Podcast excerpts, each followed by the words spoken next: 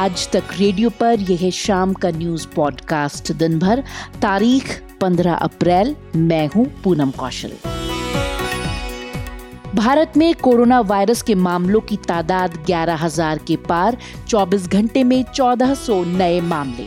हमने मुख्यतः उन्हें हॉटस्पॉट्स और कंटेनमेंट स्ट्रेटेजी से रिलेटेड डिटेल बताते हुए फिर से एक ओरिएंटेशन एक्सरसाइज की है। आज से लागू हुआ लॉकडाउन टू सरकार ने जारी किए नए दिशा निर्देश। सरकार ने जिन रियायतों की घोषणा की है और उन सेक्टर्स में इजाज़त देनी है जिससे लोगों की ज़िंदगी चलती रहे। और ट्रंप ने रोका विश्व स्वास्थ्य संगठन को दिया जाने वाला पैसा। और कार्यक्रम में आगे आपको सुनवाएँगे गुरु नानक देव की यात्राओं के किस्से और करेंगे वायरल खबरों का फैक्ट चेक भी। लेकिन सबसे पहले प्रमुख समाचार। मुख्य खबरों के साथ मैं हूँ अंजुम शर्मा। भारत में कोरोना के कुल मामले 11,933 तक पहुँच चुके हैं और तीन सौ बानवे लोग संक्रमण के चलते अपनी जान गंवा चुके हैं। एहतियात के तौर पर प्रशासन उन इलाकों को हॉटस्पॉट के तौर पर चिन्हित कर सील कर रहा है, जहाँ से कोरोना के ज़्यादा मामले सामने आ रहे हैं। स्वास्थ्य मंत्रालय के संयुक्त सचिव लव अग्रवाल ने नियमित प्रेस कॉन्फ्रेंस में कहा कि देश भर में कोरोना के मामलों के अनुसार इलाकों को कई जोन में बांटा जाएगा। जिलों को तीन श्रेणियों में बांटा गया है, जिसमें हॉटस्पॉट ज़िले नॉन हॉटस्पॉट ज़िले और ग्रीन जोन ज़िले शामिल हैं। उन्होंने बताया कि देश में 170 ज़िले हॉटस्पॉट के तौर पर चिन्हित किए गए हैं साथ ही नॉन हॉटस्पॉट जिलों की संख्या 207 है। गृह मंत्रालय की ओर से लॉकडाउन को लेकर दिशा निर्देश जारी किए गए हैं। इसके मुताबिक आवश्यक सामान एवं दवाइयों का उत्पादन जारी रहेगा, साथ ही बिजली, मैकेनिक, प्लम्बर, कारपेंटर समेत ई कॉमर्स और कुरियर सेवाओं को राहत दी गई है। इसके तहत सार्वजनिक जगहों पर मास्क पहनना अब अनिवार्य होगा और लॉकडाउन में फंसे लोगों के लिए होटल खुले रहेंगे। 50 फ़ीसदी कर्मचारियों के साथ आईटी कंपनियों को काम की मंजूरी दी गई है। नीति आयोग के सीईओ अमिताभ कांत ने कहा है कि कोरोना वायरस की वजह से देश का बड़ा आर्थिक नुकसान होने वाला है, लेकिन सरकार के लिए प्राथमिकता देश की जनता की सुरक्षा है।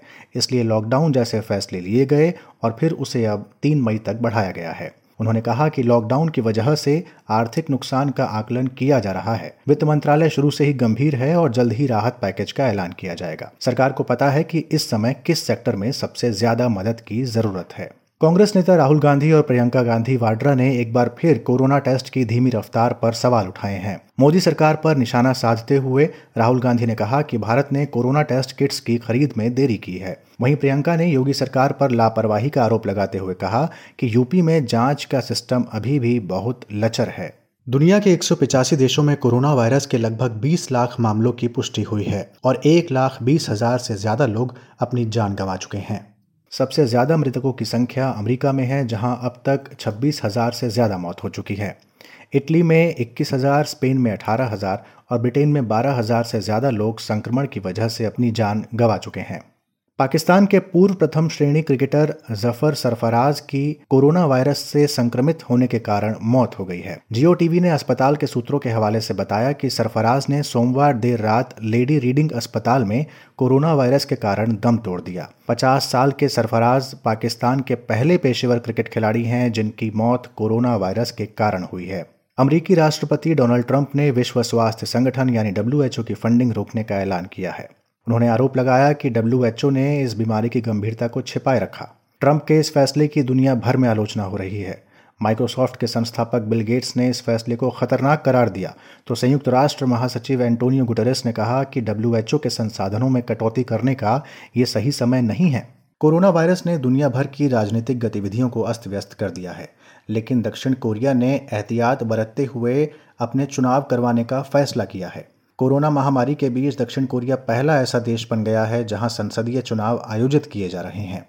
चुनावों में साफ़ सफ़ाई की व्यवस्था और सोशल डिस्टेंसिंग का सख्ती से पालन किया जा रहा है। ऐसा माना जा रहा था कि बीमारी की वजह से मतदान का प्रतिशत इस बार गिरेगा, लेकिन इसका ठीक उल्टा हुआ और कुल वैध मतदाताओं में से लगभग 27 फ़ीसदी मतदान किया जा चुका है। भारत में आज लॉकडाउन का बाईसवा दिन है। देश में अब कोरोना संक्रमण के ग्यारह हज़ार से अधिक मामले हैं। स्वास्थ्य मंत्रालय ने देश के जिलों को तीन खांचों में बांटा है। ये हैं हॉटस्पॉट नॉन हॉटस्पॉट और ग्रीन जोन देश के 170 जिलों को हॉटस्पॉट माना गया है, जबकि 207 जिलों को नॉन हॉटस्पॉट घोषित किया गया है। देश में बीते 24 घंटों में कोरोना संक्रमण के 1400 नए मामले सामने आए हैं। ये अब तक एक दिन में आए सबसे ज़्यादा मामले हैं। सबसे ज़्यादा मामले महाराष्ट्र में हैं और उसके बाद दिल्ली है। हमारे सहयोगी नितिन ठाकुर ने दिन भर कोरोना से जुड़ी खबरों पर नज़र रखी। सुनिए उनकी ये रिपोर्ट। देश में लॉकडाउन का दूसरा चरण शुरू हो चुका है, लेकिन कोविड 19 संक्रमण काबू में नहीं आ रहा।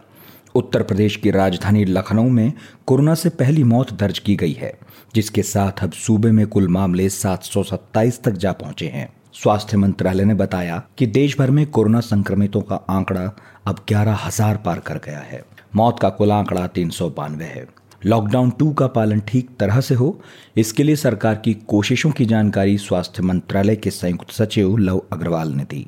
आज कैबिनेट सेक्रेटरी साहब की अध्यक्षता में सभी स्टेट के chief secretaries, DGPs health secretaries, district collectors, superintendent of police, municipal commissioners और चीफ मेडिकल ऑफिसर्स के साथ एक डिटेल्ड वीडियो कॉन्फ्रेंस ली गई थी, जिसमें हमने मुख्यतः उन्हें हॉटस्पॉट्स और कंटेनमेंट स्ट्रैटेजी से रिलेटेड डिटेल बताते हुए कंटेनमेंट स्ट्रैटेजीज फ़ील्ड लेवल पर कैसे इंप्लीमेंट करनी है, उसके बारे में फिर से एक ओरिएंटेशन एक्सरसाइज की है। वहीं गुजरात के मुख्यमंत्री विजय रूपाणी का आज सुबह कोरोना टेस्ट कराया गया। फ़िलहाल वो होम क्वारंटीन हैं और वीडियो कॉन्फ्रेंसिंग के ज़रिए कामकाज देख रहे हैं। दरअसल उन्होंने विधायक इमरान खेड़ावाल से मुलाकात की थी, जो बाद में कोरोना पॉजिटिव पाए गए। अहमदाबाद से आज तक संवाददाता गोपी घांगर इस बारे में ज़्यादा जानकारी दे रही हैं। कांग्रेस विधायक इमरान खेड़ावाला का कोरोना रिपोर्ट पॉजिटिव आने के बाद इसका खामियाजा गुजरात सरकार में मुख्यमंत्री समेत कई अधिकारियों को भुगतना पड़ सकता है। दरअसल इमरान खेड़ावाला अपने दो विधायकों के साथ कल मुख्यमंत्री आवास पर मीटिंग के लिए गए थे। इस मीटिंग में मुख्यमंत्री विजय रूपानी डिप्टी सीएम नितिन पटेल और गृह मंत्री प्रदीप सिंह जाडेजा भी मौजूद थे, जिसके बाद उनकी मुलाकात डीजीपी, गुजरात के पुलिस कमिश्नर आशीष भाटिया और हेल्थ सेक्रेटरी जयंती रवि के साथ भी हुई थी और ये लोग यहाँ से निकलने के बाद पत्रकार परिषद में भी गए थे, जहाँ उन्होंने कई पत्रकारों के साथ बातचीत भी की थी। जिसके चलते गुजरात के मुख्यमंत्री विजय रूपानी आज सात दिन के होम क्वारंटाइन में चले गए साथ ही सीएम आवास और सीएम ऑफ़िस को भी डिसइंफेक्शन की दवाई छिड़की जा रही है। कई पत्रकारों ने खुद को होम क्वारंटाइन कर दिया है। वहीं महाराष्ट्र अब भी देश में कोरोना संक्रमण के मामलों में सबसे आगे बना हुआ है। 2801 मामले अब तक सामने आए हैं, जिनमें से 117 पिछले 12 घंटों में पता चले। अकेले मुंबई में ही छियासठ नए केस मिले। अब तक कुल 178 लोगों की जान इस बीमारी से जा चुकी है। दूसरी तरफ़ लॉकडाउन के दूसरे चरण की घोषणा के बाद मुंबई में प्रवासी मजदूरों की भीड़ उमड़ी थी। इसने सरकार के माथे पर चिंता की लकीरें गहरी कर दी हैं। मुख्यमंत्री उद्धव ठाकरे ने अपील की है। मैं तो कहता हूँ, क्यों परेशान हो रहे आप अन्य राज्यों से यहाँ आए हुए हैं, रहो यहाँ, हमारे साथ रहो। एक संकट है चुनौती है। चुनौती का सामना हम सारे मिलकर करेंगे। आप क्यों डरते हो?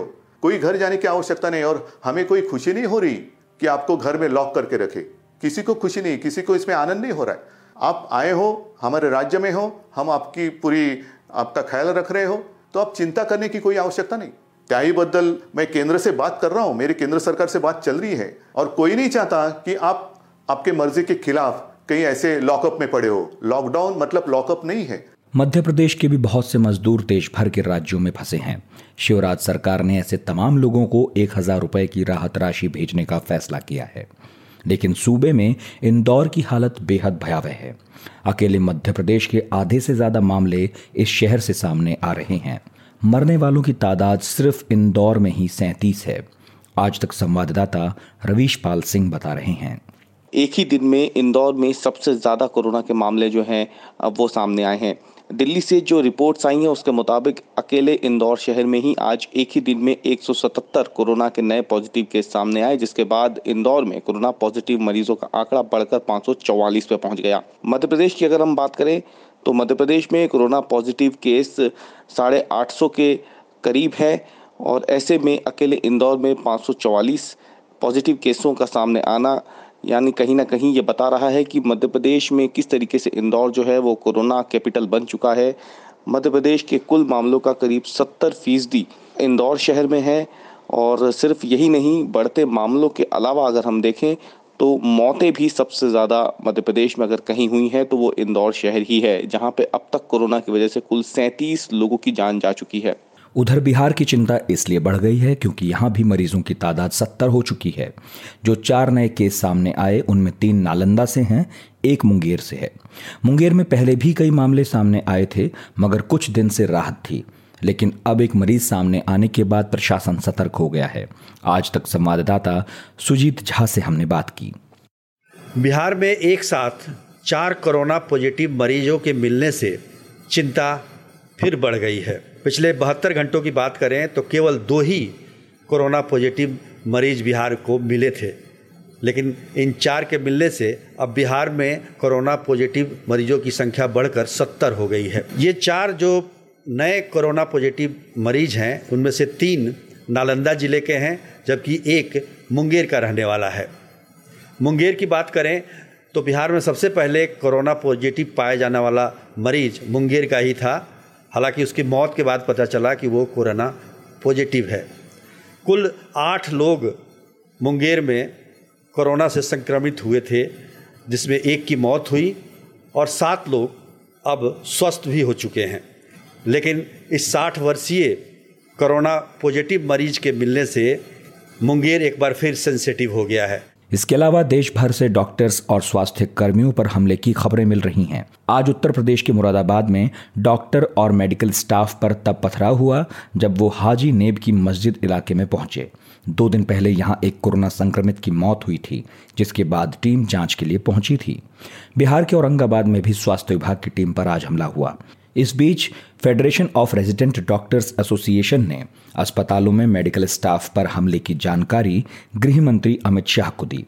एसोसिएशन ने अपने खत में गृह मंत्री के सामने कई मांगे रखी। नितिन ठाकुर, आज तक रेडियो। भारत में लाखों प्रवासी मजदूर लॉकडाउन में फंसे हैं। ये लोग अपने घर लौटना चाहते हैं, लेकिन सार्वजनिक यातायात बंद है। यात्रा करने पर पाबंदी है। ऐसे में बहुत से मजदूरों का सब्र टूट रहा है। कल शाम मुंबई के बांद्रा स्टेशन के पास हज़ारों मजदूर इकट्ठा हो गए। बाद में पुलिस को लाठीचार्ज करना पड़ा। मजदूरों की शिकायत है कि कोई उनकी सुन नहीं रहा है और वो अमानवीय हालात में रहने के लिए मजबूर हैं। कल शाम एक वीडियो सोशल मीडिया पर वायरल हुआ है, मजदूर अपना दर्द सुना रहे हैं। कह रहा कोरोना वायरस को हराना है, मर कैसे हरे? जबकि एक एक रूम में पचास पचास, साठ साठ बंदे हम लोग यहाँ है। भूख से है। हम लोग को पानी नहीं मिल रहा है, राशन नहीं मिल रहा है। और यहाँ का मकान मालिक ऊपर से और धमका रहा है, जो तुम लोग को किराए सही टाइम पे देना है। आज एक महीना तक हमारा मालिक खुद पेमेंट नहीं किया है, जो ठेकेदार के पास काम करते हैं वो भी हमारी खैरियत नहीं पूछ रहा है जो तुम खाए हो या पिए हो, नहीं पिए हो। बहुत हम लोग आस लगाए बैठे थे जो चौदह तारीख, पंद्रह तारीख से गाड़ी खुलेगी, या सरकार ट्रेन चलने की आदेश देगी, या फिर जो है बस। मगर इनमें से एक भी समस्या का हल नहीं हुआ। आज तक रेडियो को भेजी अपनी आप बीती में भी मजदूरों ने ऐसी ही परेशानियों को बयां किया था। तो हमारे गाँव के लगभग दस आदमी हैं, बारह आदमी हमारे गाँव के हैं और झांसी के भी आदमी है यहाँ पे और यूपी वाले भी है, मुरादाबाद के सात आठ आदमी। कुल मिला के लगभग साठ पैंसठ लोग हैं सब। जी सर, यही जुगी बना हुआ है, इसी में रहते हैं, शाम में दो घंटा लाइट मिलता है और यहीं पे मोबाइल वोबाइल हल्का फुल्का चार्ज करते हैं, फिर एक फिर कट जाता है, रात में अंधेरे में रहना पड़ता है, मच्छर उच्छर बहुत काटता है यहाँ पे। कंपनी वाले कुछ नहीं व्यवस्था किए इसी में से हम लोग का जो इसके पास पेमेंट था ना, जो काम किए थे तो बोला वही देंगे, एक बार पाँच सौ दिया पाँच पाँच सौ, फिर एक बार पाँच सौ, फिर एक बार दिया हज़ार तो राशन भी बहुत महँगा हो गया है, जो दोगुना महँगा हो गया यहाँ पे, सब कुछ बहुत महँगा हो गया है, लाते हैं खरीद के। अब बचा बचा के खाते हैं, क्या करें? बुरे सारा खा जाएँगे, फिर खत्म हो जाएगा और फिर भूखा रहना पड़ेगा। पिकोलिया जो थाना है ना? इससे एक बार वो लोग, पुलिस लोग आया था, चार पाँच, वही सब बोल के गया कि अगर तुम लोगों को सब कुछ राशन पानी सब मिलेगा, यही रहो। लॉकडाउन के खिलाफ मत जाओ, कहीं मत जाओ। अगर चौदह के बाद आगे बढ़ेगी लॉकडाउन तो तुम लोगों को हम गाड़ी एजेंट करवा के बात उत करवा के तुम लोग को यहाँ से अपने घर भेज देंगे। एक बार आया, उस दिन के बाद अभी तक बोला कि फ़ोन करेंगे, ये करेंगे, कुछ भी नहीं करता है अभी तक आया भी नहीं। एक बार आया, पूछता के समझा के चला गया। नहीं सर, अगर मौका मिलेगा जाने का तो चले जाएँगे यहाँ तो। अच्छा भी नहीं लग रहा है, प्लस गाँव में अभी गेहूँ कटता है, मम्मी पापा सब वो परेशान हो रहे हैं।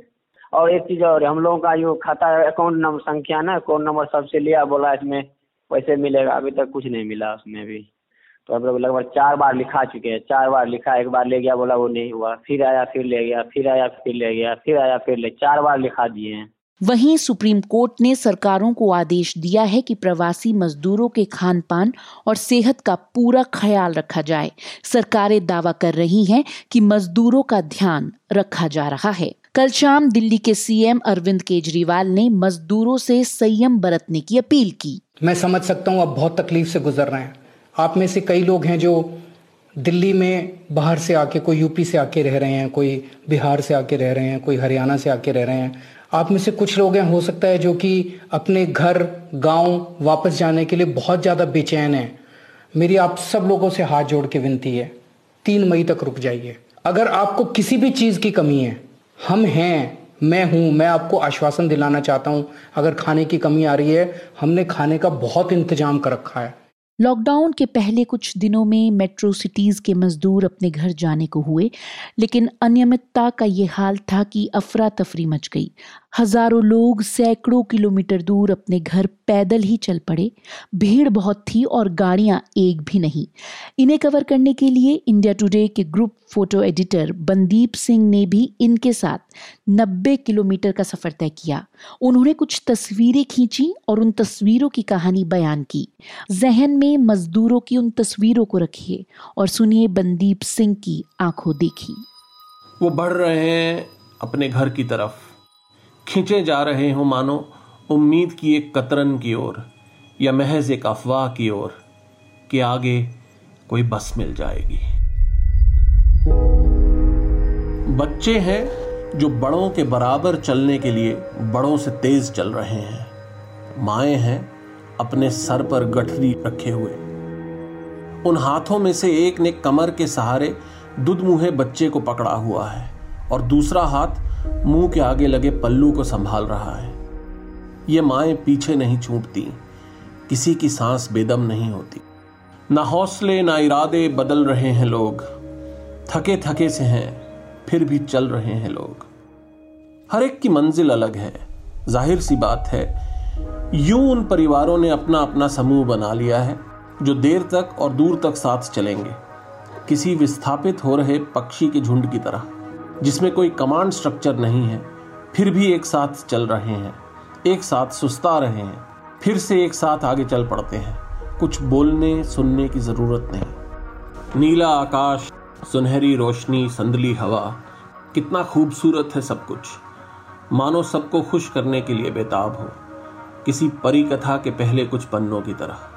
लेकिन अधीर विस्थापितों की एक कतार इस भ्रम को मानो आरी की तरह काटती है। और खून सी बहती है विडंबना। बाज दफे एक जोड़ी आँखें और मौन, कितना कुछ कह जाता है। फिर सारे शब्द बेमानी लगने लगते हैं। आप इस अनकहे को सुनने के वास्ते विस्मय से कैमरे का शटर ऑन करते हैं।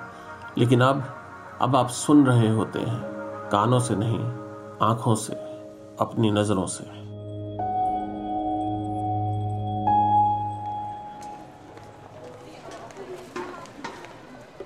उनकी बाल्टियाँ, बोरे, झोले और पिट्ठू वगैरह ऊपर नीचे डोल रहे हैं। इन्हीं सब के बीच एक छोटा सा बच्चा अपनी माँ की बाहों में लोगों की तिरछी परछाइयाँ देख रहा है। उसे सारे इंसान परछाइयों में ऐसे लगते हैं, मानो धड़ के ऊपर बोरे के आकार के सर हो गए हों। वे बच्चा जब इन परछाइयों को देखता है तो मुस्कुरा उठता है। इधर विस्थापित हो रहे मजदूरों के सर पर रखे झोलों की छायाकृति। उधर दूर चमकती ऊँची ऊँची इमारतें। इमारतें जो अब इनके सर पर रखे बोझ से दागदार है। मेरी कार उनके पास से गुजरती है। उनकी नज़रें कार की तरफ़ मुड़ती हैं। कुछ पल के लिए ठहरी रहती हैं, लेकिन सिर्फ़ कुछ पल के लिए ही फिर वो नज़रें मोड़ लेते हैं। मुझे धीरे हो जाने से डर लगता है। मुझे डर लगता है उनकी उम्मीदें जगाने से।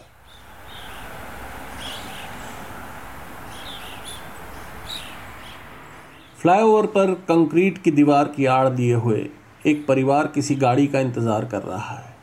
उस परिवार का एक बच्चा कैमरे को देखकर उठ खड़ा होता है। वी साइन बनाता है। फिर उसका भाई, जो सामने बैठा है, वो भी कुछ ऐसा ही करना चाहता है। वो कैमरे को क्षण भर के लिए देखता है, लेकिन वो बड़ा हो चुका है। स्थिति की गंभीरता समझने लगा है। वो अपना मुँह फेर लेता है। हर गाड़ी से लिफ्ट माँगता एक अकेला परिवार। चलने और इंतज़ार से थका हुआ। सुनसान एक्सप्रेसवे पर दूर से ऐसे नज़र आता है जैसे कि गहरे पानी में फंस गया हो। उन्हें अपने घर आगरा पहुँचना है। आगरा, जो 120 किलोमीटर और एक गहरी रात के पार है। हमारे पास उनको देने के लिए कुछ भी नहीं है। चंद, डाइजेस्टिव बिस्किट्स के पैकेट के अलावा।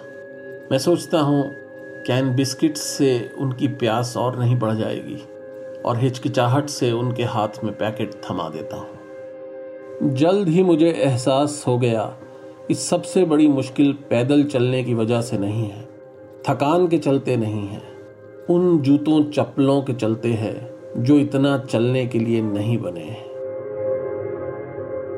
बंदीप सिंह की आँखों देखी का ये सिर्फ़ एक अंश था। आप इसे पूरा सुन सकते हैं हमारी वेबसाइट आज तक डॉट इन स्लैश पॉडकास्ट पर। आज से भारत में लॉकडाउन का दूसरा दौर शुरू हुआ है, जो तीन मई तक चलेगा। हालाँकि सरकार ने लॉकडाउन के नियमों में कुछ बदलाव किए हैं और अब कृषि आईटी सेक्टर ई कॉमर्स अंतर्राज्यीय यातायात जैसे कुछ क्षेत्रों में छूट दी गई है, ताकि लोगों की मुश्किलों को कुछ कम किया जा सके। 20 अप्रैल से लागू हो रहे नए दिशा निर्देशों में स्वास्थ्य सेवाओं वित्तीय सेवाओं, मनरेगा कार्यों और कार्गो सेवाओं समेत कई सेक्टरों को छूट दी गई है। और क्या है इन गाइडलाइंस में बता रही हैं हमारी सहयोगी सुप्रीत अनेजा? कोरोना वायरस के खिलाफ देश में बुधवार से लॉकडाउन का फ़ेज़ टू शुरू किया गया है। ये तीन मई तक चलेगा। इस बीच केंद्र सरकार ने लॉकडाउन की नई गाइडलाइन जारी कर दी हैं। इसमें स्पष्ट किया गया है कि सार्वजनिक स्थानों और काम करने की जगह पर मास्क पहनना अनिवार्य होगा। पब्लिक प्लेस पर थूकने पर सजा और जुर्माना देना होगा। 20 अप्रैल से कुछ चुनिंदा सेवाएँ जारी की जाएँगी। मंत्रालय के अनुसार 20 अप्रैल से जिन गतिविधियों को मंजूरी दी जाएगी, उनमें कृषि, बागवानी, खेती, कृषि उत्पादों की खरीद, मंडियाँ शामिल होंगी। साथ ही एजेंसियाँ किसानों की उपज खरीद सकेंगी। मनरेगा के तहत कार्यों को जारी रखने की अनुमति दी गई है। ग्रामीण इलाकों में चल रहे उद्योगों को सामाजिक दूरी के सख्त नियमों के साथ काम करने की अनुमति दी जाएगी। राज्यों और केंद्र शासित प्रदेशों के कार्यालय और उनसे जुड़े ऑफ़िस भी खुले रहेंगे। इसके अलावा राज्य सरकार की तरफ़ से किए जा रहे निर्माण कार्यों को रियायत दी गई है। फाइनेंशियल सेक्टर में आरबीआई, इससे संचालित वित्तीय बाज़ार और एनपीसीएल पेमेंट सिस्टम ऑपरेटर्स काम करेंगे। बैंक की शाखाएँ और एटीएम खुलेंगे। जो सेवाएँ बंद रहेंगी, उनमें आती हैं घरेलू और विदेशी उड़ानें, सुरक्षा कारणों से होने वाली आवाजाही और कार्गो को छोड़कर। यात्री ट्रेनों की सभी तरह की आवाजाही, पब्लिक ट्रांसपोर्ट में इस्तेमाल होने वाली बसें, मेट्रो रेल सेवाएँ, सभी तरह के सामाजिक, राजनीतिक, खेल, मनोरंजन, अकादमिक, सांस्कृतिक और धार्मिक समारोह या जमावड़े की इजाज़त नहीं होगी। गाइडलाइंस के मुताबिक मेडिकल सर्विसेज़ चलती रहेंगी। सभी लोगों को सामाजिक दूरी का पालन करने के लिए कहा गया है। शुक्रिया सुप्रीत। लॉकडाउन टू के नए दिशा निर्देश क्या कहते हैं? सरकार की इसके पीछे मंशा क्या है? हमने थोड़ी देर पहले बात की इस खबर के तमाम पहलुओं पर, खास तौर पर आर्थिक पक्ष पर नज़र रखे हुए। आज तक डॉट इन के हमारे सहयोगी अमित कुमार राय से और सबसे पहले यही पूछा कि लॉकडाउन टू के सरकार के दिशा निर्देशों से क्या समझ आता है? सरकार की मंशा स्पष्ट है। सरकार सबसे पहले ये चाहती है कि कोरोना का प्रसार ना हो, लोगों की ज़िंदगी पहले है, बाकी सारी बातें बाद में। सरकार ने जिन रियायतों की घोषणा की है, उसमें यह स्पष्ट कर दिया है कि उसे कोई रेवेन्यू जनरेशन नहीं करना है, उसे खर्च करना है, लोगों की ज़िंदगी बचानी है और उन सेक्टर्स में इजाज़त देनी है, जिससे लोगों की ज़िंदगी उनके घर में चलती रहे। अगर वो किसी भी तरह से कोरोना या दूसरी बीमारी के चपेट में आते हैं तो उससे वो निकल पाए। जो किसान भाई हैं, उनकी खेती किसानी चलती रहे, जिससे आगे आने वाले समय में परेशानी ना हो। सरकार ने जो मुख्य रियायतों की घोषणा की है, वो कृषि क्षेत्र में और इंडस्ट्री के क्षेत्र में की है। कृषि में आप कटाई, मड़ाई, बुआई, खाद, बीज, इस सेक्टर से जुड़ी हुई जितनी मशीनें हैं और उसके आवागमन की जो सुविधा है, वो सारी रियायतें दी गई हैं। सरकार ने मेडिकल सेक्टर में आने वाली जितनी भी इंडस्ट्रीज़ हैं उनको खोलने की इजाज़त दी है काम करने की इजाज़त दी है। वो अपना सामान इधर से उधर ले जा सकते हैं उसकी व्यवस्था की है। लेकिन सरकार ने कोई ऐसा कदम नहीं उठाया है जिससे कहीं पर कोई भीड़ इकट्ठा होती हो या आगे आने वाले समय में लोगों को दिक्कत हो सके। अमित ये बताएँ क्या कुछ है जो छूट गया है या किया जा सकता था? इसे लेकर विशेषज्ञ क्या कह रहे हैं? क्या छूट गया है क्या और होना चाहिए था? तो इसमें तो बहुत सारी बातें की जा सकती हैं, लेकिन अगर सरकार ने अपनी मंशा साफ़ कर दी है स्पष्ट कर दिया है कि उसे लोगों को बचाना उसकी सबसे बड़ी प्राथमिकता है तो फिर ये सवाल बेमानी से हो जाते हैं। हालाँकि फिक्की ने जो एक मीटिंग की थी और उसमें इंडस्ट्रियलिस्ट ने मांग की थी कि धीरे धीरे लॉकडाउन को हटाया जाए, सरकार उस पर विचार कर रही है। फिक्की ने यह कहा था कि युवा और स्वस्थ लोगों को काम करने की छूट मिले। सरकार ने छूट तो दी है, आप ऑनलाइन सामान मंगा सकते हैं, उसमें लोगों को काम करने की ज़रूरत पड़ेगी। अगर काम करेंगे नहीं, सामान तैयार नहीं होगा तो आएगा कैसे? यह भी उन्हें मिल गया है। उन्होंने ये डिमांड की थी कि सभी वस्तुओं की आवाजाही की छूट मिले। सरकार ने इस बात को नहीं माना है। सरकार ने केवल मेडिकल इक्विपमेंट से जुड़े जो सामान है, उन्हीं की आवाजाही पर छूट दी है। लोगों ने यह भी मांग की थी कि सोशल डिस्टेंसिंग को बनाए रखते हुए सारी दुकानें खोली जाएँ। सरकार ने इसे नहीं माना है, क्योंकि देश जिस स्थिति से गुजर रहा है, उसमें कोरोना से निपटना सबसे बड़ी प्राथमिकता है। दुकानें खोलना नहीं। शुक्रिया मित्र राय। और अब बात दुनिया की। दुनिया भर में कोरोना वायरस संक्रमण के मामलों की तादाद अब 20 लाख के करीब पहुँच रही है, जबकि अब तक एक लाख सत्ताईस हज़ार से अधिक लोगों की मौत हो चुकी है। सबसे ज़्यादा प्रभावित अमेरिका है, जहाँ छह लाख से अधिक लोग संक्रमित हैं। एक रिपोर्ट के मुताबिक यदि कोरोना वायरस का टीका नहीं मिला तो अमेरिका में लोगों को साल 2022 तक सोशल डिस्टेंसिंग का पालन करना पड़ सकता है। वहीं कोरोना वायरस की वजह से जर्मनी की अर्थव्यवस्था मंदी में चली गई है। अमेरिकी राष्ट्रपति डोनाल्ड ट्रंप ने विश्व स्वास्थ्य संगठन को दिया जाने वाला पैसा रोक दिया है। ट्रंप का आरोप है कि डब्ल्यूएचओ ने कोरोना वायरस को रोकने के लिए पर्याप्त काम नहीं किया। वहीं दुनिया के कई देशों ने ट्रंप के इस कदम की आलोचना की है। संयुक्त राष्ट्र की संस्था डब्ल्यूएचओ दुनिया भर के देशों में स्वास्थ्य सेवाओं पर काम करती है, खासकर उन देशों में जो गरीब हैं। डब्ल्यूएचओ की गरीब देशों में किस तरह की गतिविधियाँ होती हैं और अमेरिका की फंडिंग कटौती का वहाँ क्या असर पड़ेगा? यही समझने के लिए हमने बात की स्वास्थ्य के क्षेत्र में देश और विदेश में सूचना और संचार के विषय पर काम करने वाली मोनिका चतुर्वेदी से। डब्ल्यू एच ओ चाहे डेवलपिंग नेशन में काम कर रहा हो या डेवलप नेशन में, वो तीन ब्रॉड एरियाज़ पे फोकस करता है। One is the universal health coverage दूसरा कि लोगों को जो आपकी हेल्थ इमरजेंसीज़ हैं, इसमें कैसे प्रोटेक्ट किया जाए। और तीसरा कि लोगों को एक बेटर हेल्थ एंड वेलबींग की तरफ़ कैसे ले जाया जाए। अब मैं आपको एक स्पेसिफिक एग्ज़ाम्पल देती हूँ पैपो न्यूगिनी का कि जहाँ पर 18 साल के बाद में पोलियो आउटब्रेक हुआ था और उसके रिस्पॉन्स के लिए UNICEF and W H O दोनों की टीम्स को बुलाया गया था। तो वहाँ पर जो जिस तरीके का काम था, उसमें ये था कि आपका जैसे जो पोलियो अपडेट्स होती हैं जैसे आपका आउटब्रेक स्टेटस क्या है, इसमें करंट एपिडोमोलॉजी क्या है सी वी केसेस की, और इसमें किस तरीके की मैसेजिंग कर करनी चाहिए और पेरेंट्स को क्या बताना चाहिए कि जो बच्चे आपके लो इम्यूनिटी पे हैं, उनका उनका जो रिस्क स्टेटस है वो बहुत हाई है। दूसरा कंपोनेंट था micro planning which was a very important component कि उसमें बेसिकली ये कि आपका जो कैचमेंट एरियाज़ हैं, कि वो कौन कौन से कैचमेंट एरियाज़ हैं, उनकी मैपिंग की जाती है। अगर मैं अफ़गानिस्तान की बात करूँ, जहाँ पर कि मैं काम कर चुकी हूँ तो वहाँ पर ये कि it was not in a campaign mode लेकिन वहाँ पर जो काम काम था, वो बेसिकली रूटीन इम्यूनाइजेशन का काम था और रूटीन इम्यूनाइजेशन पे भी जो डब्ल्यू एच ओ का फोकस रहता है, वो सर्विलेंस पे बहुत रहता है एपिडोमोलॉजी पे बहुत रहता है और even vaccine and cold chain management पे बहुत रहता है वहाँ पे और किस तरीके से आप लास्ट माइल चाइल्ड तक पहुँच सकते हैं, इसके ऊपर बहुत फोकस किया जाता है। मोनिका जी, भारत में डब्ल्यूएचओ का क्या रोल है? डब्ल्यू एच ओ का जो टेक्निकल सपोर्ट है गवर्नमेंट ऑफ़ इंडिया को वो बेसिकली चार आपके स्ट्रैटेजिक प्रायोरिटी एरियाज़ में फॉल करता है। पहला आ जाता है आपका acceleration of the progress on universal health coverage दूसरा आपका आ जाता है कि promoting health and wellness by addressing the determinants of health तीसरा आ जाता है better protect the population against health emergencies and चौथा आ जाता है enhance India's global leadership in health ये चार ब्रॉड एरियाज़ हैं जिसमें कि W H O India office काम करता है। और इसमें मैं थोड़ा सा आपको इसके बारे में और बता दूँ कि जो W H O support provide करता है उसमें मॉनिटरिंग एंड एवेल्युएशन जो आपके हेल्थ प्रोग्राम्स के होते हैं वो आ, किस तरीके से जो आपके आ, जो सर्विसेज़ हैं इम्यूनाइजेशन की मेटरनल चाइल्ड हेल्थ की ट्यूबोकोलोसिस हेपेटाइटिस इन एरियाज़ में जो सर्विसेज़ हैं उनकी एक्सेसिबिलिटी को कैसे बढ़ाया जाए। और और किस तरह से आपके जो निगलेक्टेड ट्रॉपिकल डिज़ीज़ हैं आपके और जो वैक्सीन प्रिवेंटेबल एंड वेक्टर बॉन्ड डिज़ीज़ हैं, इनके एलिमिनेशन के पे किस तरह से काम किया जाए?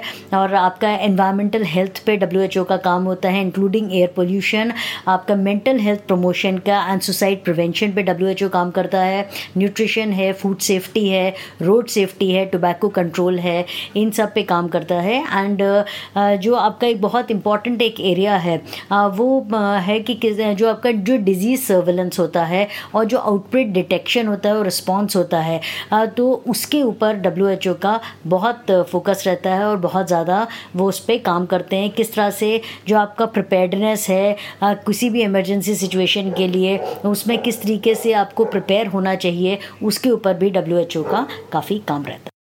मोनिका जी, कोरोना महामारी के इस दौर में डब्ल्यू आधिकारिक सूचना का सबसे बड़ा संसाधन है और ऐसे में राष्ट्रपति ट्रंप की डब्ल्यू में फंडिंग रोकने पर यह सूचना किस स्तर तक प्रभावित होगी? जरा समझाएँ। ये आपने एक बहुत ही इंपॉर्टेंट और बहुत ही अच्छा क्वेश्चन किया है, क्योंकि जो क्राइसिस होती है in the context of an A F I that is adverse event following immunisation ये एक वो सिचुएशन होती है कि जब एक्चुअल और पोटेंशियल लॉस हो सकता है कॉन्फिडेंस का वैक्सीन में और वैक्सीनेशन सर्विसेज़ में। तो यहाँ पर अक्सर क्या होता है कि अगर आपका डिले हो गया in responding to media queries तो रिज़ल्ट ये होता है कि वो it can snowball into a into a crisis cases और इसलिए जो जो कॉन्फिडेंस होता है कम्युनिटी का वैक्सीन के ऊपर, उसमें because of the negative and the inaccurate reporting तो वो आपका बहुत एक पैनिक सिचुएशन क्रिएट कर देता है। इसमें एक और भी जो चैलेंज आता है, वो ये कि जब भी कोई ए रिपोर्ट होता है तो उसमें जो मीडिया है, वो इमीडिएट आंसर्स ढूंढती है। स्पेशली अगर आपका, समझ लीजिए हॉस्पिटलाइजेशन का केस हो गया या डेथ का केस हो गया, लेकिन चैलेंज ये होता है कि जो ए कॉजालिटी असेसमेंट होता है वो बहुत टाइम लेता है। और इसलिए ये कि जो एक्चुअल जो कॉज होता है वो इमीडिएटली नहीं बताया जा सकता मीडिया को। इसलिए ज़रूरी होता है कि मीडिया को इमीडिएट लेकिन लिमिटेड रिस्पॉन्स उसको दिया जाए। शुक्रिया मोनिका चतुर्वेदी। जब भारत में शाम के साढ़े सात बजे तशरीफ़ लाइए हमारी वेबसाइट आज तक डॉट इन पर। और सुनिए पूरे एक घंटे आज तक रेडियो पर खबरों का विशेष कार्यक्रम दिन भर। आप सुन रहे हैं आज तक रेडियो। आपके साथ मैं हूँ पूनम कौशल। और अब सुनते हैं देश की बड़ी खबरें नेशनल राउंड अप में। केंद्र सरकार ने लॉकडाउन के दूसरे हिस्से को लेकर गाइडलाइंस जारी कर दी हैं। इसके तहत सार्वजनिक जगहों पर मास्क पहनना ज़रूरी होगा। सरकार ने किसानों को कुछ रियायतें भी दी हैं। साथ ही कुछ इंडस्ट्रीज़ को छूट दी गई है। विशेष आर्थिक सहायता एस गतिविधियों में काम शुरू हो सकता है। ई कॉमर्स कुरियर सेवाओं को राहत दी गई है और ज़रूरी चीज़ों को बनाने वाली फैक्ट्रीज भी खुल सकेंगी। सरकार ने कहा कि आवश्यक सामान, दवाओं का उत्पादन जारी रहेगा। कुछ शर्तों के साथ ट्रकों को आने जाने की इजाज़त दी गई है। लॉकडाउन में फंसे लोगों के लिए होटल खुले रहेंगे। बिजली mechanic, plumber, motor mechanic, carpenter को इजाज़त दी गई है। 50 फ़ीसदी कामगारों के साथ आईटी कंपनियों को काम की मंजूरी दी गई है। देश में कोरोना के कुल मामले 11,933 तक पहुँच चुके हैं और तीन सौ बानबे लोग संक्रमण के चलते जान गंवा चुके हैं। एहतियातन प्रशासन उन इलाकों को हॉटस्पॉट के तौर पर चिन्हित कर सील कर रहा है जहाँ से कोरोना के कई मामले सामने आ रहे हैं।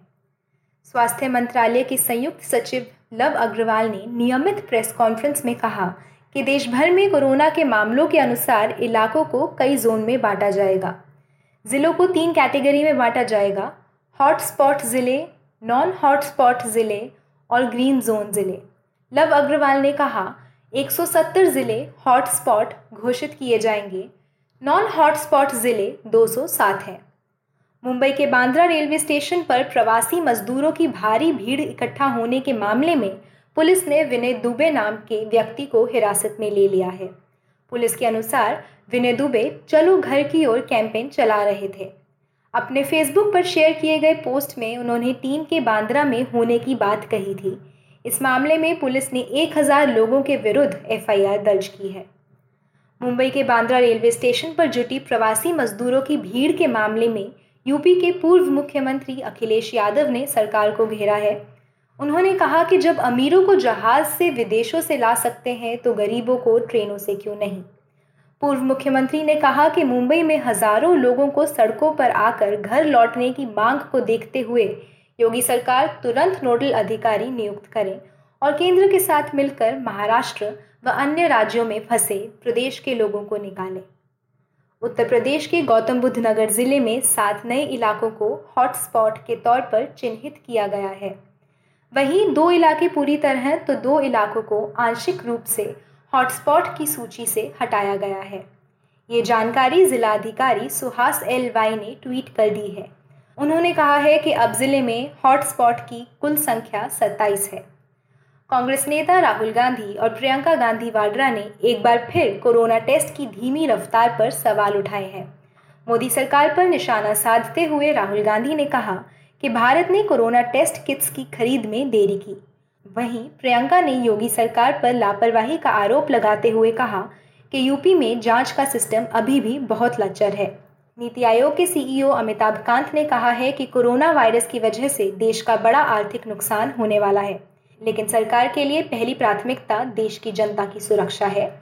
इसलिए लॉकडाउन जैसे फैसले लिए गए और फिर उसे अब तीन मई तक बढ़ाया गया है। उन्होंने कहा कि लॉकडाउन की वजह से आर्थिक नुकसान का आकलन किया जा रहा है। वित्त मंत्रालय शुरू से ही गंभीर है और जल्द ही राहत पैकेज का ऐलान किया जाएगा। सरकार को पता है कि इस समय किस सेक्टर को सबसे ज़्यादा मदद की ज़रूरत है। सरकार ने मंगलवार को 20 कंट्रोल रूम्स बनाए हैं। ये control rooms chief labour commissioner office के तहत बनाए गए हैं। इन कंट्रोल रूम्स को मुख्यतः दो तरह का काम सौंपा गया है। केंद्रीय स्तर पर श्रमिकों के वेतन संबंधी समस्याओं का समाधान और राज्य सरकारों के सहयोग से प्रवासी कामगारों की समस्याओं का समाधान करना। इन कंट्रोल रूम के कॉल सेंटर में कोई भी व्यक्ति फ़ोन व्हाट्सएप या ईमेल के द्वारा संपर्क कर सकता है। लॉकडाउन के दौरान सामाजिक सौहार्द को लेकर बिहार पुलिस बेहद सख्त दिख रही है। पुलिस इसे लेकर कई जगह कार्रवाई भी कर चुकी है। नया मामला हाजीपुर का है, जहाँ सोशल मीडिया पर भड़काऊ पोस्ट डालने वाले भारतीय जनता पार्टी के एक नेता को पुलिस ने गिरफ़्तार किया है। गिरफ़्तार बीजेपी नेता अजीत सिंह प्रदेश कार्य समिति के सदस्य हैं। इसके साथ ही वे रेलवे बोर्ड के सदस्य भी हैं। बीजेपी नेता पर आरोप है कि उन्होंने कोरोना और जमात को लेकर सोशल मीडिया में आपत्तिजनक पोस्ट डाली थी। इसे देखते हुए वैशाली पुलिस ने भड़काऊ पोस्ट के मामले में बीजेपी नेता को गिरफ़्तार कर लिया है। पाकिस्तान के पूर्व प्रथम श्रेणी क्रिकेटर ज़फ़र सरफराज की कोरोना वायरस से संक्रमित होने के कारण मौत हो गई है। जियो टीवी ने अस्पताल के सूत्रों के हवाले से बताया कि सरफराज ने सोमवार देर रात लेडी रीडिंग अस्पताल में कोरोना वायरस के कारण दम तोड़ दिया। 50 साल के सरफराज पाकिस्तान के पहले पेशेवर क्रिकेट खिलाड़ी हैं जिनकी कोरोना वायरस के कारण मौत हुई है। बार्कलेज, ये एक कंपनी है जो दुनिया भर में फाइनेंशियल सर्विसेज़ मुहैया करवाती है। आज हम इसकी चर्चा इसलिए कर रहे हैं क्योंकि बार्कलेज ने भारत की जीडीपी अनुमान मौजूदा वर्ष के लिए घटाकर ज़ीरो कर दिया है, यानी शून्य। ये एक ऐतिहासिक अनुमान है क्योंकि इससे पहले किसी भी रेटिंग एजेंसी ने इंडिया की ग्रोथ रेट ज़ीरो होने का अनुमान नहीं लगाया है। हाँ इंटरनेशनल मॉनिटरी फंड यानी आईएमएफ समेत कई संस्थाओं ने भारत समेत विश्व की अर्थव्यवस्था में गिरावट का अनुमान ज़रूर लगाया है, लेकिन ज़ीरो ग्रोथ का ये पहला अनुमान है। इसके पहले बार्कलेज ने भारत के लिए दो दशमलव पाँच परसेंट ग्रोथ रेट का अनुमान लगाया था। ग्रोथ रेट का शून्य हो जाना क्या होता है? ऐसी स्थिति में क्या होगा और कितना भरोसे लायक है बार्कलेज का यह अनुमान? यही पूछा हमारे सहयोगी ऋतुराज ने मार्केट एक्सपर्ट और इंडिया टुडे हिंदी के एसोसिएट एडिटर शुभम शंकधर से। ब्रिटिश ब्रोकरेज फर्म बार्कलेज ने यह बोला है कि मौजूदा कैलेंडर ईयर में यानी कि 2020 में भारत की आर्थिक विकास दर जो है वो ज़ीरो हो जाएगी। आर्थिक विकास दर का ज़ीरो होने का मतलब यह है कि जो भारत में आर्थिक विकास है वो इस साल नहीं होगा।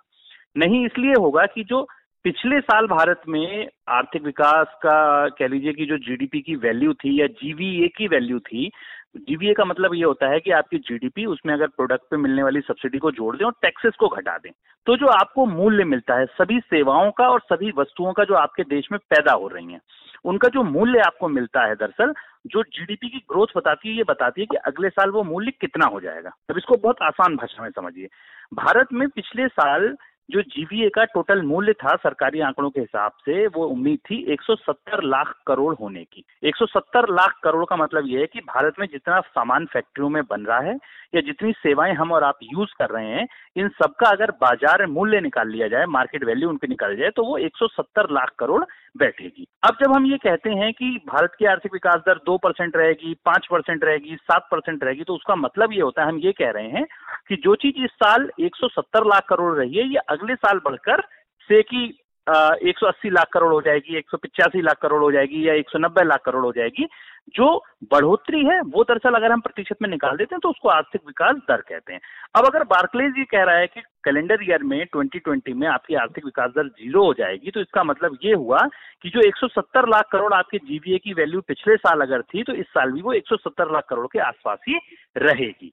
यानी कि उसमें कोई भी बढ़ोतरी दर्ज नहीं करेगी। अब जैसे सरकारी आंकड़े ये बताते हैं कि सरकार का जो अनुमान था, जो पहला अग्रिम अनुमान आया था उन्नीस बीस के लिए, उसमें सरकार का को ये उम्मीद थी कि एक लाख करोड़ की जीवीए रहेगा, जो पिछले साल 170 लाख करोड़ था। यानी कि सरकार ये मान रही थी कि 15 लाख करोड़ के जीवीए का हमें फ़ायदा होगा। वही आर्थिक विकास दर थी, पाँच परसेंट के हिसाब से जिसको हम नाप रहे थे। अब बार्कलेज या बार्कलेज के अलावा वर्ल्ड बैंक आईएमएफ हमने देखा K P M G D B S U B S पूरी दुनिया की तमाम रेटिंग एजेंसियों के और घरेलू रेटिंग एजेंसियों के ये नंबर आए कि 21 दिन के लॉकडाउन के बाद भारत की आर्थिक विकास दर इतनी घट जाएगी या इतनी कम हो जाएगी तो वो क्यों आए? वो इसलिए आए क्योंकि इस लॉकडाउन में सारी फैक्ट्रियाँ बंद हैं। इस लॉकडाउन में बच्चे स्कूल नहीं जा रहे हैं तो उनकी फीसेस जमा नहीं हुई। इस लॉकडाउन में जिम बंद है तो उनके पैसे जमा नहीं हुए। इस लॉकडाउन में पिक्चर हॉल बंद है तो लोग वहाँ नहीं जा रहे। इस लॉकडाउन में शॉपिंग मॉल्स बंद है यानी कि खरीदारी नहीं हो रही। ये सारी एक्टिविटीज़ जब ठप हैं तो ना तो वस्तुएँ बन रही हैं, ना सेवाएँ खर्च हो रही हैं।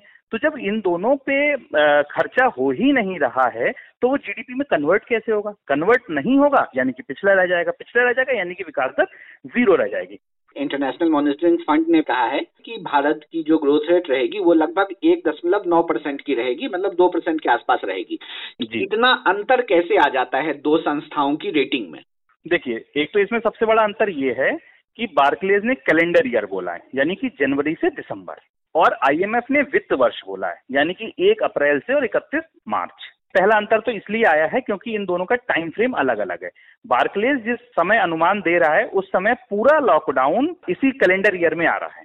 जबकि आईएमएफ वाली स्थिति में अगर आप देखें तो मार्च के जो एक हफ़्ते का लॉकडाउन था, वो निकल चुका होगा, क्योंकि वो एक अप्रैल से उसने अनुमान लगाया है। और उनको अगर चीज़ें पटरी पे आती हैं तो उसको आकलन करने का भी समय जनवरी से मार्च, जो अगले साल का होगा 2021 का होगा वो समय भी आईएमएफ ने जोड़ा है क्योंकि आईएमएफ को ये उम्मीद है कि उभरती हुई अर्थव्यवस्थाओं में भारत की एक अर्थव्यवस्था ऐसी होगी जो नीचे से तेज़ी से रिकवरी करेगी तेज़ी से उसमें वापसी होगी जिसकी वजह से अंत के जो आठ महीने बचेंगे या नौ महीने बचेंगे मान लीजिए पहला क्वार्टर हमारा पूरा खराब हो भी जाता है तो बाद की जो नौ महीने हैं उनमें हम जब आ, काम करेंगे या हम उनमें जब चीज़ें आगे बेहतर करेंगे तो शायद वो जीडीपी को एक परसेंट या डेढ़ परसेंट की तेज़ी दे दे। ये समझने की ज़रूरत है कि एक परसेंट या एक पॉइंट नौ परसेंट या डेढ़ परसेंट की आर्थिक विकास दर भारत में उन्नीस सौ इक्यानवे में हुआ करती थी। यानी कि तीस साल पहले भारत इस आर्थिक विकास दर पर बढ़ता था जिस पर आज बढ़ रहा है।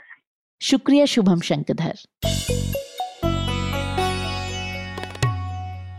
और अब वक्त है आज के ज्ञान ध्यान का। ज्ञान ध्यान। अब से साढ़े पाँच सौ साल पहले गुरु नानक ने मानवता का जो पैगाम दिया, वो आज पहले से भी ज़्यादा प्रासंगिक है।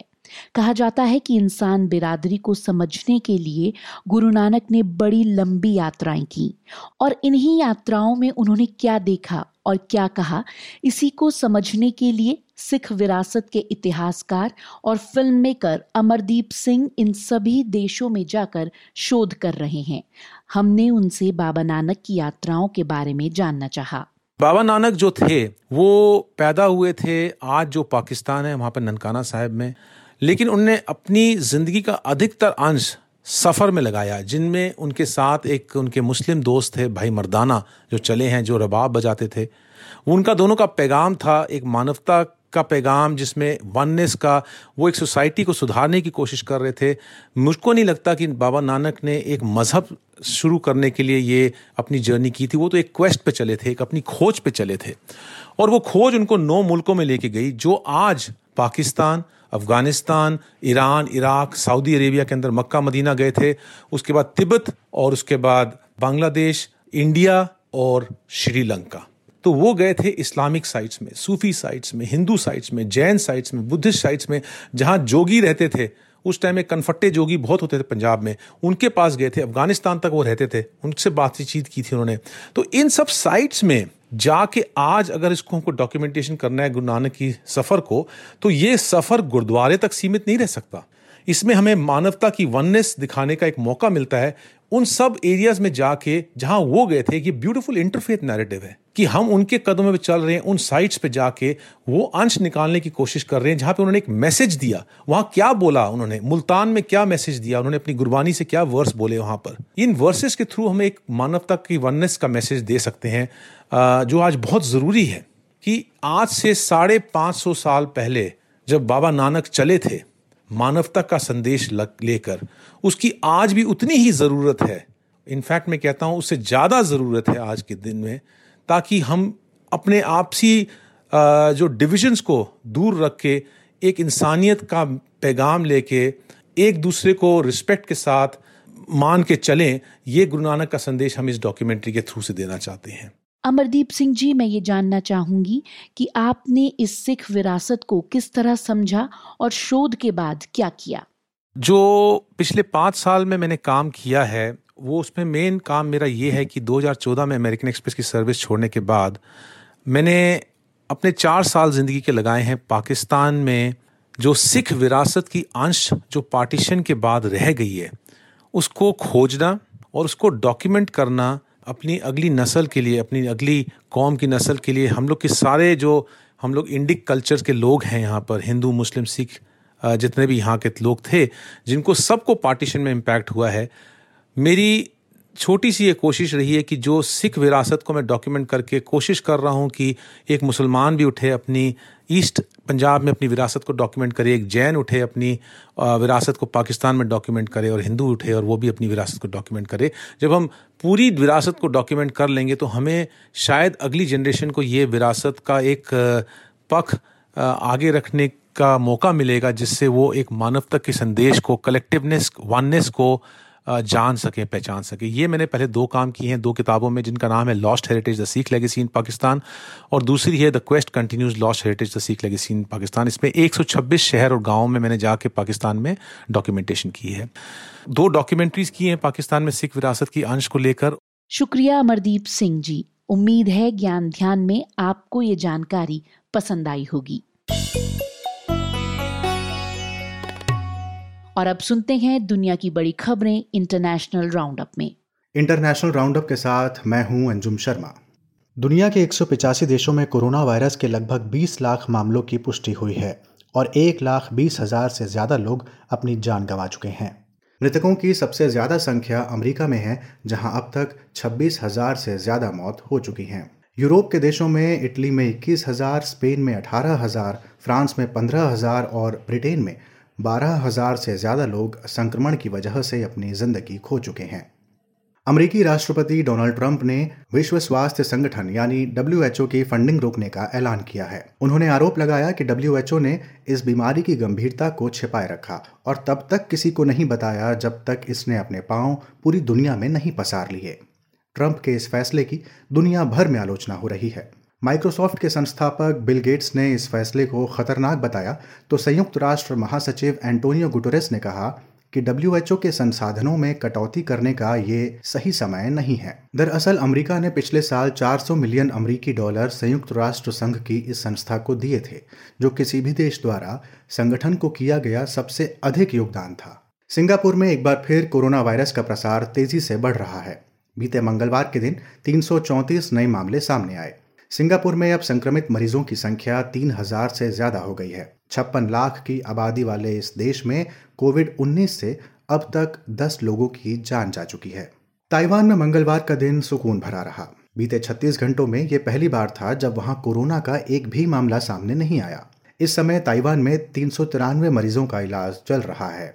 ताइवान के स्वास्थ्य मंत्री के अनुसार 9 मार्च के बाद ये पहली बार था जब वे खुश होकर ये कह सकते हैं कि उन्होंने एक भी नया मामला दर्ज नहीं किया।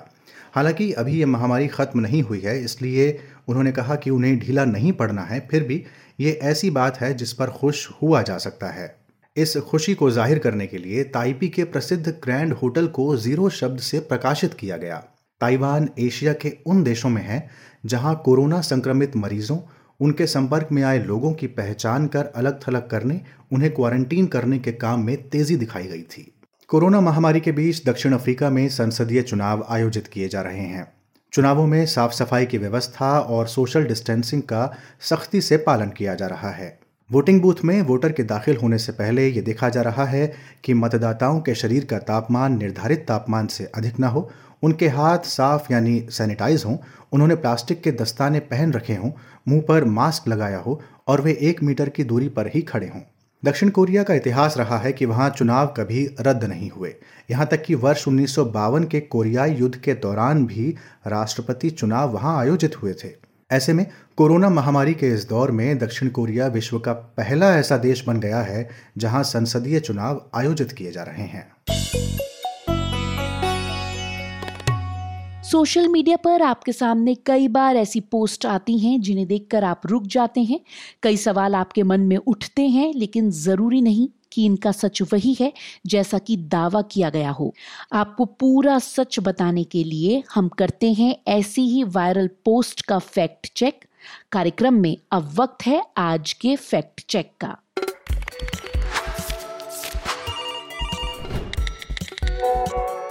Fact check. नमस्कार मैं हूँ Balkrishna editor fact check India Today group. इसमें कोई शक नहीं है कि लॉकडाउन की वजह से सबसे ज़्यादा दिक्कत जिन लोगों को उठानी पड़ी है वो मेहनत कश मजदूर हैं जो अपने घरों से दूर अपने गाँव से, छोटे कस्बों से दूर, दूसरे बड़े शहरों में जाकर नौकरी करते हैं या दिहाड़ी मजदूरी करते हैं। और जब अचानक लॉकडाउन की घोषणा हुई तो इन लोगों को अपने घरों में लौटने में काफ़ी दिक्कत आई। ये बात तमाम टीवी चैनलों ने दिखाया, तमाम अखबारों में इसकी कवरेज हुई कि किस तरह से बहुत सारे लोग, हज़ारों लोग अलग अलग जगहों से अपने गाँव की ओर, अपने कस्बों की ओर पैदल लौटने को मजबूर हुए, क्योंकि उनके पास और कोई चारा नहीं था। घर लौटने का कोई साधन नहीं था, गाड़ियाँ बंद हो चुकी थी और 21 दिन तक फंसे रहने के लिए 21 दिन तक अपने घरों में बंद रहकर खाना जुटाने के लिए उनके पास कोई इंतज़ाम नहीं था। ऐसे लोगों की मुश्किल की तमाम कवरेज हुई है। ऐसे लोगों से अगर हमदर्दी हो तो इस, ये अच्छी बात है, होनी चाहिए। ऐसे लोगों की परेशानी में अगर आप कोई मदद कर सकते हैं तो ये अच्छी बात है। लेकिन ऐसे लोगों को लेकर अगर कोई फर्जी खबरें फैला रहा है अगर कोई झूठी खबरें फैला रहा है तो ये बेहद अफसोस की बात है। और ऐसे ही कुछ पोस्ट इस वक्त सोशल मीडिया पर शेयर किए जा रहे हैं, जिसमें लॉकडाउन के नाम पर इन लोगों को कैसी दिक्कतें हुई, इसका हवाला दे करके पुरानी फ़ोटो, ऐसी फ़ोटो जिनका लॉकडाउन से कोई लेना देना नहीं है, ऐसी फ़ोटो शेयर की जा रही है। शायद सिर्फ़ इसलिए कि फेसबुक पर या सोशल मीडिया पर उनके कुछ हिट्स बढ़ सकें, जो कि बेहद शर्मनाक बात है। हो सकता है आपने भी एक तस्वीर देखी हो, एक तस्वीर जो कि बेहद दर्दनाक है, दिल को दुखाने वाली तस्वीर है, जिसमें ऐसा दिख रहा है कि तीन लोग, एक परिवार के तीन लोग, जिसमें एक बच्चे शामिल है, एक व्यक्ति और एक महिला, जिनके पेड़ से लटक कर आत्महत्या कर चुके हैं। आसपास कुछ लोग जो हैं वो हैरान होकर देख रहे हैं। इन लोगों का सामान पड़ा हुआ है पास में। और कहा यह जा रहा है इस तस्वीर के ज़रिए कि ये लोग सूरत से यूपी अपने घर लौट रहे थे और इन लोगों जब चलते चलते पैदल थक गए तो परिवार ने एक साथ आत्महत्या कर ली। वायरल पोस्ट में जो लिखा है, हम आपको पढ़कर सुनाते हैं। इसमें लिखा है कि मोदी जी, बहुत हो गया ये थाली का नाटक। ये परिवार सूरत से उत्तर प्रदेश अपने घर को निकला था, रास्ते में चलते चलते थक गया और जब नहीं चला गया तो सारे परिवार ने एक साथ आत्महत्या कर ली। ये तस्वीर जो है, इसका लॉकडाउन से कोई लेना देना नहीं है। जिन लोगों ने इसको लॉकडाउन से जोड़कर शेयर किया है, वो सरासर झूठी खबर फैला रहे हैं, क्योंकि अगर इस तस्वीर के के बारे में हम, जब हमने देखा, हमने इसको रिवर्स सर्च किया, हमने खोजा कि क्या ये तस्वीर किस समय से इंटरनेट पे मौजूद है तो हमने देखा कि ये तस्वीर पिछले एक साल से ज़्यादा से इंटरनेट पर मौजूद है। यानी ये घटना कम से कम एक साल से ज़्यादा पुरानी है और इसका लॉकडाउन से कोई लेना देना नहीं है।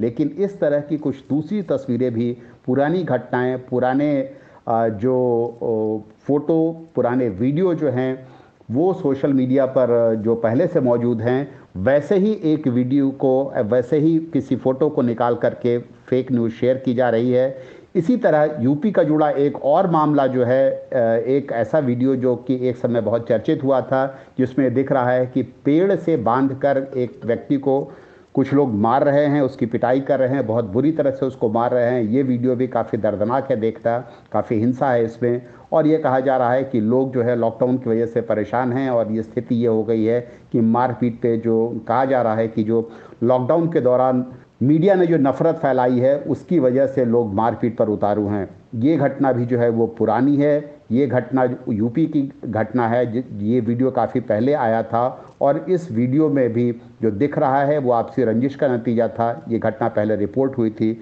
लेकिन अब लॉकडाउन से जोड़कर इसको वायरल किया जा रहा है, जो कि सरासर गलत है। इस तरह की कुछ और खबरें, कुछ और वीडियोस जो हैं, वो पुराने वीडियोस जिनका कि कहीं से कोई लेना देना नहीं है, न तो कोरोना वायरस की समस्या से, न ही लॉकडाउन से, ऐसे वीडियोस को शेयर किया जा रहा है।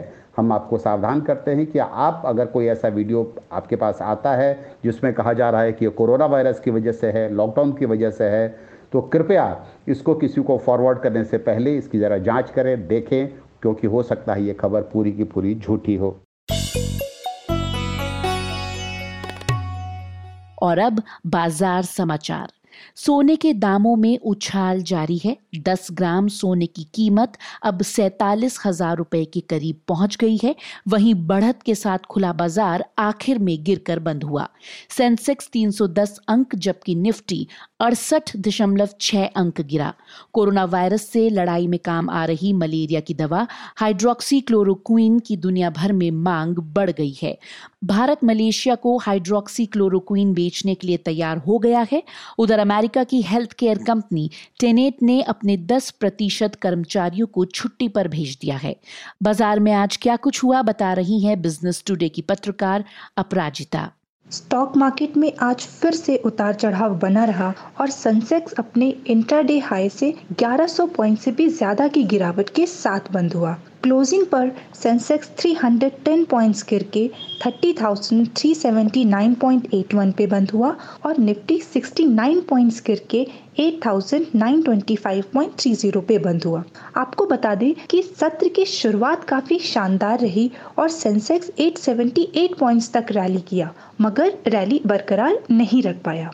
इन्वेस्टर्स ने हालाँकि ये फैक्टर इन करा हुआ था कि प्राइम मिनिस्टर मोदी लॉकडाउन को एक्सटेंड कर देंगे, लेकिन अप्रैल ट्वेंटी के बाद जो कुछ इंडस्ट्रीज़ में रियायत दी गई है, जो इकोनॉमिक एक्टिविटीज़ को रीस्टार्ट करने की बात कही गई है, उसका पॉजिटिव इम्पैक्ट मार्केट में शुरुआती सत्र में दिखाई दिया। मगर यूरोपियन मार्केट्स में बिकवाली की वजह से मार्केट में रैली जारी नहीं रह पाई। इसके अलावा कई सारे ऑर्गेनाइजेशंस ने अपनी जीडीपी प्रिडिक्शंस की हैं तो इन सब नेगेटिव जीडीपी प्रिडिक्शंस का इम्पैक्ट भी स्टॉक मार्केट पे देखा गया। सेक्टर्स की बात करें तो F M C G I T capital goods और मेटल्स ने अच्छा प्रदर्शन किया, मगर ऑटो बैंकिंग कंज्यूमर ड्यूरेबल्स में बिकवाली देखी गई। स्टॉक्स की बात करें तो Kotak Mahindra bank, Hero MotoCorp Bajaj finance और S T F C twins, top Sensex losers थे और Hindustan Unilever H C L tech I T C और नेस्टे इंडिया टॉप गेनर्स थे। इसके अलावा विप्रो ने आज अपने फोर्थ क्वार्टर रिजल्ट्स को डिक्लेयर करके अर्निंग सीज़न की शुरुआत की। अब इन्वेस्टर्स का सारा फोकस Q4 अर्निंग्स अनाउंसमेंट से ज़्यादा इस बात पे रहेगा कि मैनेजमेंट अपने आगे आने वाले क्वार्टर्स को लेकर के क्या ग्रोथ आउटलुक देते हैं। शुक्रिया अपराजिता आज के दिन भर में बस इतना ही चलते चलते मुख्य समाचार एक बार फिर। मुख्य खबरों के साथ मैं हूँ अंजुम शर्मा। गृह मंत्रालय की ओर से लॉकडाउन को लेकर दिशा निर्देश जारी किए गए हैं। इसके मुताबिक आवश्यक सामान एवं दवाइयों का उत्पादन जारी रहेगा, साथ ही बिजली, मैकेनिक, प्लम्बर, कारपेंटर समेत ई कॉमर्स और कुरियर सेवाओं को राहत दी गई है। इसके तहत सार्वजनिक जगहों पर मास्क पहनना अब अनिवार्य होगा और लॉकडाउन में फंसे लोगों के लिए होटल खुले रहेंगे। 50 फ़ीसदी कर्मचारियों के साथ आईटी कंपनियों को काम की मंजूरी दी गई है। नीति आयोग के सीईओ अमिताभ कांत ने कहा है कि कोरोना वायरस की वजह से देश का बड़ा आर्थिक नुकसान होने वाला है, लेकिन सरकार के लिए प्राथमिकता देश की जनता की सुरक्षा है। इसलिए लॉकडाउन जैसे फैसले लिए गए और फिर उसे अब तीन मई तक बढ़ाया गया है। उन्होंने कहा कि लॉकडाउन की वजह से आर्थिक नुकसान का आकलन किया जा रहा है। वित्त मंत्रालय शुरू से ही गंभीर है और जल्द ही राहत पैकेज का ऐलान किया जाएगा। सरकार को पता है कि इस समय किस सेक्टर में सबसे ज़्यादा मदद की ज़रूरत है। कांग्रेस नेता राहुल गांधी और प्रियंका गांधी वाड्रा ने एक बार फिर कोरोना टेस्ट की धीमी रफ्तार पर सवाल उठाए हैं। मोदी सरकार पर निशाना साधते हुए राहुल गांधी ने कहा कि भारत ने कोरोना टेस्ट किट्स की खरीद में देरी की है। वहीं प्रियंका ने योगी सरकार पर लापरवाही का आरोप लगाते हुए कहा कि यूपी में जाँच का सिस्टम अभी भी बहुत लचर है। दुनिया के एक देशों में कोरोना वायरस के लगभग दो लाख मामलों की पुष्टि हुई है और एक लाख बीस हज़ार से ज़्यादा लोग अपनी जान गंवा चुके हैं। सबसे ज़्यादा मृतकों की संख्या अमेरिका में है, जहाँ अब तक छब्बीस हज़ार से ज़्यादा मौत हो चुकी है। इटली में इक्कीस हज़ार, स्पेन में अठारह हज़ार और ब्रिटेन में बारह हज़ार से ज़्यादा लोग संक्रमण की वजह से अपनी जान गंवा चुके हैं। पाकिस्तान के पूर्व प्रथम श्रेणी क्रिकेटर ज़फ़र सरफराज की कोरोना वायरस से संक्रमित होने के कारण मौत हो गई है। जियो टीवी ने अस्पताल के सूत्रों के हवाले से बताया कि सरफराज ने सोमवार देर रात लेडी रीडिंग अस्पताल में कोरोना वायरस के कारण दम तोड़ दिया। 50 साल के सरफराज पाकिस्तान के पहले पेशेवर क्रिकेट खिलाड़ी हैं, जिनकी मौत कोरोना वायरस के कारण हुई है। अमरीकी राष्ट्रपति डोनाल्ड ट्रंप ने विश्व स्वास्थ्य संगठन यानी डब्ल्यूएचओ की फंडिंग रोकने का ऐलान किया है। उन्होंने आरोप लगाया कि डब्ल्यूएचओ ने इस बीमारी की गंभीरता को छिपाए रखा। ट्रंप के इस फैसले की दुनिया भर में आलोचना हो रही है। माइक्रोसॉफ्ट के संस्थापक बिल गेट्स ने इस फैसले को खतरनाक करार दिया। तो संयुक्त राष्ट्र महासचिव एंटोनियो गुटरेस ने कहा कि डब्ल्यूएचओ के संसाधनों में कटौती करने का ये सही समय नहीं है। और अब वक्त है आपसे विदा लेने का। लॉकडाउन हमारी ज़िंदगी का हिस्सा बन गया है। हम पर कई पाबंदियाँ हैं। हमारी ज़िंदगी घर की दहलीज तक सिमट कर रह गई है। कई बार हम बोर हो जाते हैं। तनाव में भी आ जाते हैं। लेकिन हमें ये नहीं भूलना है कि लॉकडाउन हमारी सेहत के लिए ज़रूरी है। लॉकडाउन के इन मुश्किल दिनों में हम, यानी कि आज तक रेडियो आपके साथ है। हम आपकी बात सुनना चाहते हैं, आपकी बात दुनिया को सुनाना चाहते हैं। आप हमें रेडियो एट द रेट आज तक डॉट कॉम पर ईमेल करिए, हमें आपके ईमेल का इंतज़ार रहेगा। फ़िलहाल के लिए मुझे यानी कि पूनम कौशल को दीजिए इजाज़त। शुक्रिया।